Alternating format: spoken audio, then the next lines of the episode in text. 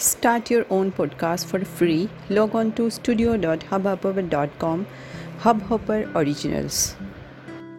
Hello friends કેમ છો બધા મજામાં છો આજની આપણી વાર્તા છે, ચાર ફ્રેન્ડ્સની વાર્તા છે આમાં થોડા પ્રાણીઓ પણ છે, માણસો પણ છે, થોડા પક્ષીઓ પણ છે વાર્તા બહુ જ સુંદર મજાની છે, બહુ જ સરસ એનો મોરલ છે, પણ વાર્તા બહુ મોટી છે જો આજે નીંદર આવતી હોય, તો કાલે આ વાર્તા સાંભળજો અને થોડી વહેલા સાંભળજો. તો શું વાર્તા લાંબી છે? તો તમે જાગૃત રહી અને વાર્તા સાંભળી શકો. ખરું ને? તો આ છે ચાર ફ્રેન્ડ્સની વાર્તા. તો ચાલો વહેલી તકે શરૂ કરી દઈએ તો વહેલી વાર્તા પતી જાય. બરાબર ને બાળકો? તો ચાલો શરૂ કરીએ ચાર મિત્રોની વાર્તા. એક મોટું વડલાનું ઝાડ હતું. એના ડાળાઓ ઉપર બધા જુદા જુદા નવીન પક્ષીઓ રહેતા હતા. એની બખોલમાં જીવજંતુઓ રહેતા હતા. અને એની વિશાળ છાયામાં વટે માર્ગુઓ ત્યાંથી પસાર થઈ અને વિશ્રામ કરવા બેસતા હતા. હવે અહીંયા એક કાગડો રહેતો હતો. ઉડવામાં તો ઘણો ચપળ અને ચંચળ હતો. એકવાર તે વડ ઉપરથી ઉડી અને નગર બાજુ જતો હતો. તેવામાં એની દ્રષ્ટિ એક પારધી ઉપર પડી. પારધી એટલે કે શિકારી જેવો માણસ. ફાટેલા પગ, કાળું શરીર, તૂટેલા કપડાં, મોટી આંખો અને દેખાવે યમદૂત જેવો. એક હાથમાં ઝાડ અને બીજા હાથમાં ચોખા લઈને આવતો હતો. પારધીને જોતાં જ કાગડાના પેટમાં તો ફાળ પડી. અતિ ચિંતિત થઈ ગયો. તુરંત પાછો વળ્યો અને ઝાડ ઉપરના બધા પક્ષીઓને ચેતવણી આપી કે દુષ્ટ પારધી ઝાડ અને ચોખા લઈને અહીં આવે છે. તે ઝાડ પાથરીને એમાં ચોખા નાખી આપણને ફસાવવા માટે, પકડી લેવા માટે આવે છે. માટે એની લાલચમાં કોઈ આવશો નહીં. અને ચોખાને તો વિષ સમજીને એનાથી દૂર જ રહેજો. થોડી વારમાં પારધી ઝાડ નીચે આવ્યો અને ઝાડ પાથરીને એમાં ચોખા વેરી દીધા.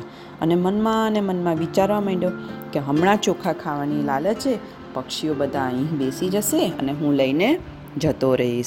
પારધી ઘણીવાર બેસી રહ્યો, પણ એકે પક્ષી ચોખા ખાવા આવ્યું નહીં. કાગડાની ચેતવણીથી બધા પક્ષીઓ સમજી ગયા હતા, ચેતી ગયા હતા. એવામાં એક હોલાનું એક ટોળું ઉડતું ઉડતું બહારથી આવી રહ્યું. ટોળાને જઈ અને પારધી તો દૂર એક ઝાડા પાછળ છુપાઈ ગયો. પારધીને દૂર ગયેલો જોઈ અને કાગડાએ તરત જ હોલાને પણ ચેતવ્યા. પરંતુ ચોખાની લાલચે કોઈ હોલાએ સાંભળ્યું નહીં અને બધા ચણવા બેસી ગયા અને જેવા બેસ્યા એ ભેગા ઝાડમાં સપડાઈ ગયા. હોલાને ઝાડમાં ફસાયેલા જોઈ તેમનો રાજા હોલો બોલ્યો કે જરાય ગભરાશો નહીં, હિંમત રાખો અને સંપીને એકસાથે પૂરા જૂસથી આ ઝાડ લઈને ઉડો અને આગળ જઈને ઝાડ તોડી નાખીશું. એકદમ ઉડો, ફટાફટ ઉડો, જોરથી ઉડો. એમ હોલા રાજાના કહેવા પ્રમાણે બધાએ ઉડ્યા અને ખરેખર આકાશમાં ઝાડની સાથે ઉડવા માંડ્યા. આપણે પેલા આવી કબૂતરની વાર્તામાં સાંભળેલું છે ને, સંપ ત્યાં જંપ. એ જ વાર્તાની જેમ અહીંયા પણ બધાએ હોલા ઉડ્યા. ભારતી તો આ જોઈ અને દંગ જ રહી ગયો. આકાશમાં જ જોતો રહ્યો કે પક્ષીઓને કેટલી બુદ્ધિથી ઉડવા માંડ્યા છે.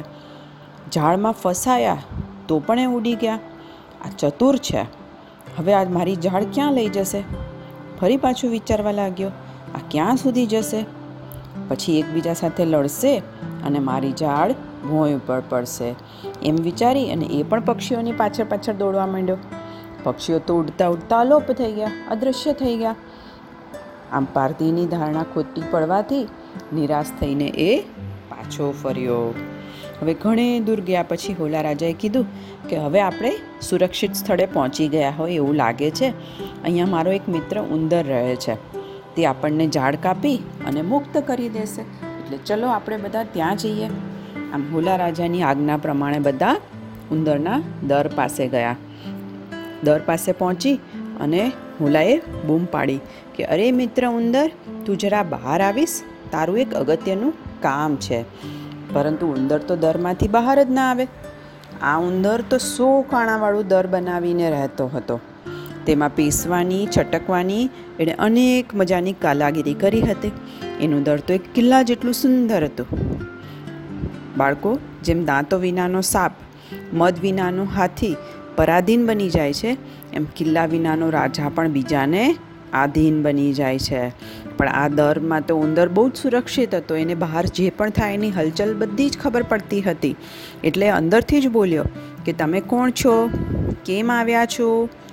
તો હોલાનો રાજા બોલ્યો કે, અરે ભાઈ, હું તો તારો મિત્ર છું. હોલા રાજા છું. અમે બધા ઝાડમાં ફસાઈ ગયા છીએ અને તારી સહાયની અમને ઘણી આવશ્યકતા છે. તો તું અમને મદદ કરવા બહાર આવ.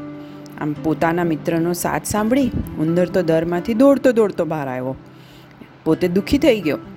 એણે પૂછ્યું, કે અરે ભાઈ, તારી આવી દશા કોણે કરી છે? તો ઓલા રાજાએ કીધું, કે અરે ભાઈ, જાણીને શું પૂછે છે? અમારા જીભના સ્વાદના કારણે અમે લોકો ઝાડમાં ફસાઈ ગયા છીએ.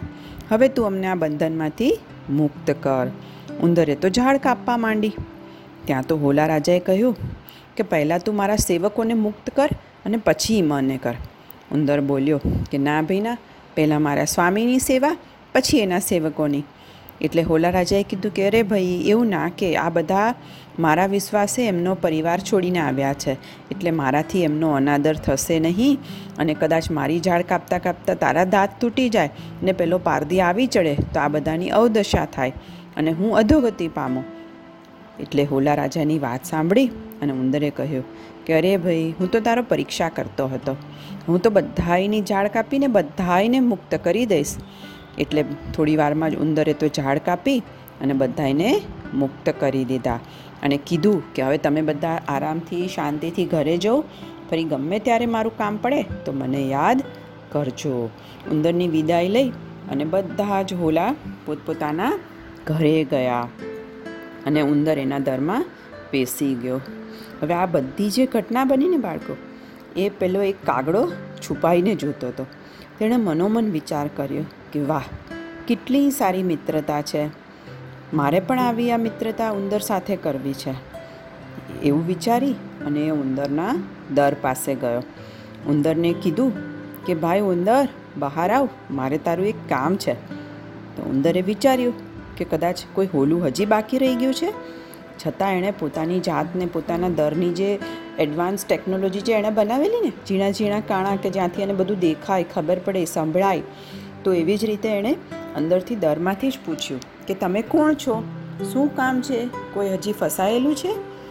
તો કાગડો બોલ્યો કે ના, હું એક હોલાનો મિત્ર છું. કાગડો છું. હું તમને મળવા માગતો નથી. પણ આજે તમારી મિત્રતા જોઈ અને તમારી મિત્રતા માગું છું. તો ઉંદરે કીધું, ના ભાઈ ના મારે તમને મળવું નથી. કાગડો બોલ્યો, ભાઈ, મેં તને હોલાની સાથે વાત કરતા જોયો છે તથા તેના સાથીઓને બંધનમુક્ત કરતા જોયો છે. હું તારી સહાયતા પણ કરી શકું છું અને તું પણ મારી સહાયતા કરે છે, શકે છે. એટલે હું આવી મૈત્રી ચાહું છું કે મને તારી સાથે મિત્રતા કરવી છે ફ્રેન્ડશિપ કરવી છે. તો ઉંદર બોલ્યો કે અરે ભાઈ? તમે તો મારા ભક્ષક છો. હું તો તમારું ભોજન છું.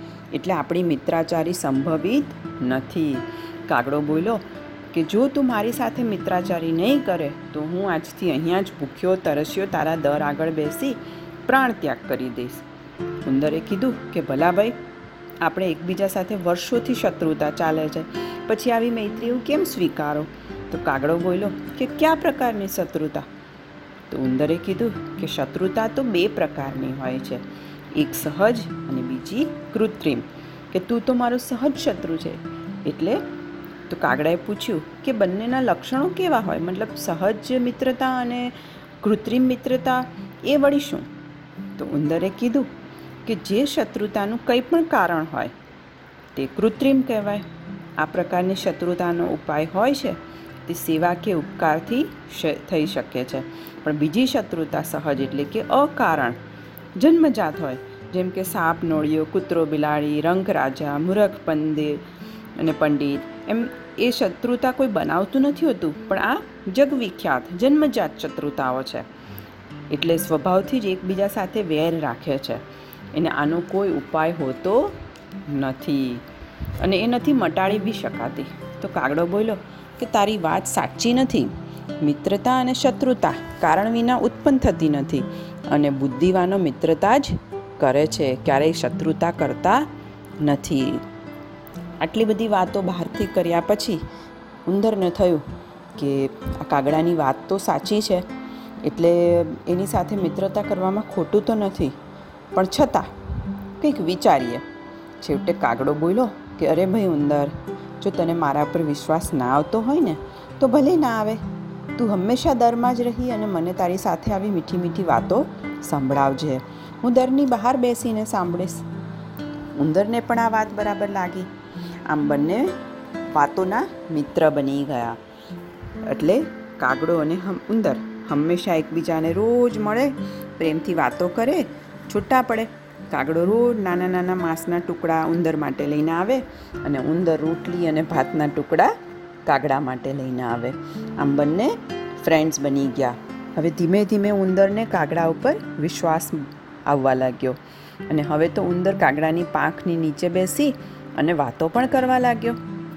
હવે એક દિવસ કાગડાએ કરુણ સ્વરમાં ઉંદરને કીધું કે, અરે ભાઈ, હવે આપણે છૂટા પડવાના દિવસો નજીક આવી ગયા છે.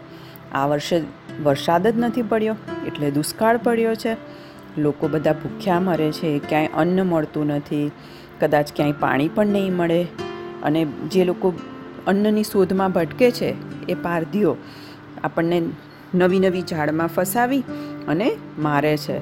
કેટલી વાર બચ્યો છું, પણ હવે તો મારે આ પ્રદેશ છોડી અને બીજા પ્રદેશમાં નવું ઘર વસાવવાનો વિચાર કરવો જ પડશે. તો ઉંદરે કહ્યું, કે અરે ભાઈ, તમે ક્યાં જશો? તો કાગડો બોલ્યો કે, ભાઈ અહીંથી દક્ષિણ દિશામાં એક મોટું જંગલ છે. ત્યાં બહુ જ સરસ સરોવર છે. એ સરોવરમાં એક કાચબો પણ રહે છે. એ પણ મારો ગાઢ મિત્ર છે. એટલે હું એમને ત્યાં જઈશ. તે મને માછલીઓ ખાવા આપશે અને અમે બંને આનંદથી રહીશું. તો ઉંદરે કીધું, કે અરે ભાઈ, મને પણ લઈ જા ને હવે તો આપણી એટલી સારી ફ્રેન્ડશિપ થઈ ગઈ છે. તને મારા વિના નહીં ચાલે? મને તારા વિના નહીં ચાલે. તારા આવવાથી મારું દુઃખ હળવું પડતું હતું. હવે હું કોને દુઃખ કહેવા જઈશ?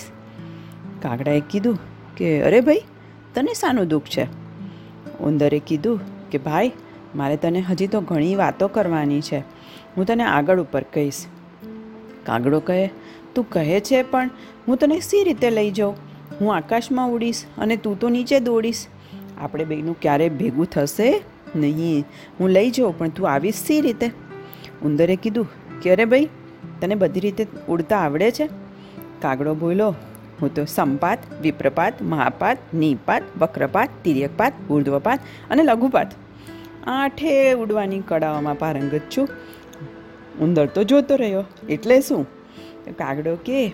સીધા, ઊંધા, ઉપર, નીચે, આડો, અવળો, ત્રાસો, ઊંચે, નીચે, ચપડતા. આ બધી જ રીતે હું ઉડી શકું છું.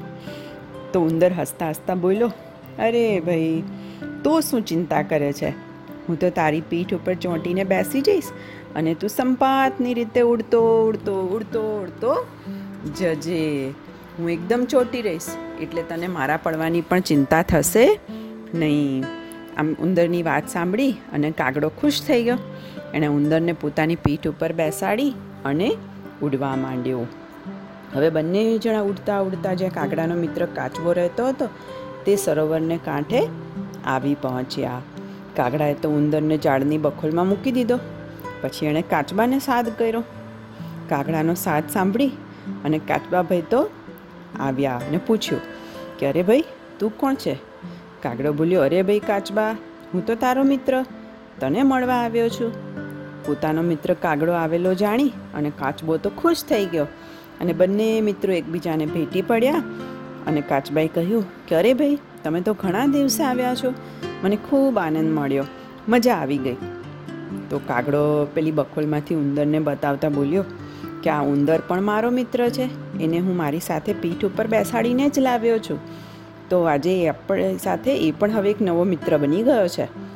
આમ કાચબાની અને કાગડાની બંનેની મિત્રતા અને વાતો સાંભળી અને ઉંદર બહાર આવ્યો અને બોલ્યો કે, મને પણ મજા આવી ગઈ તમારી લોકોની મિત્રતા જોઈને.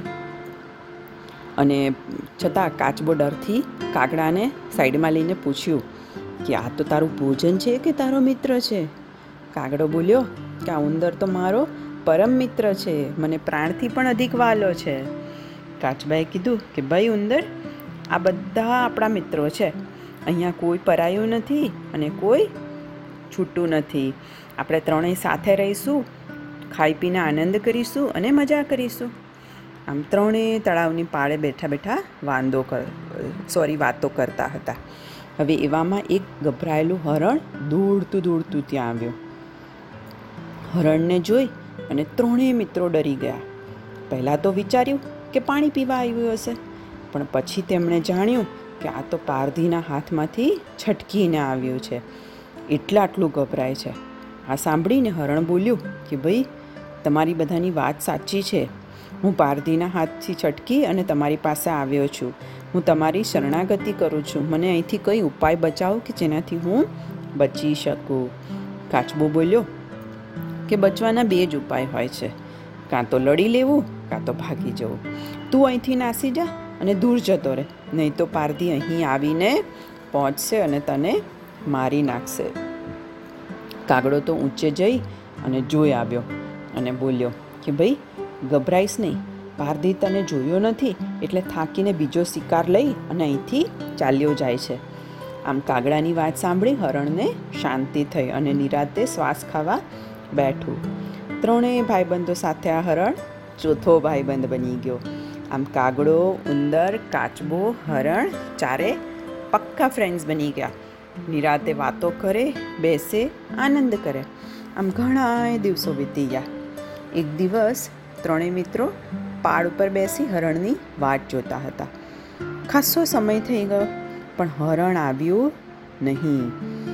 અને ત્રણેય જણા વિચારવામાં પડી ગયા કે આ હરણ નક્કી કોઈ પારધીની ઝાડમાં ફસાઈ ગયું લાગે છે.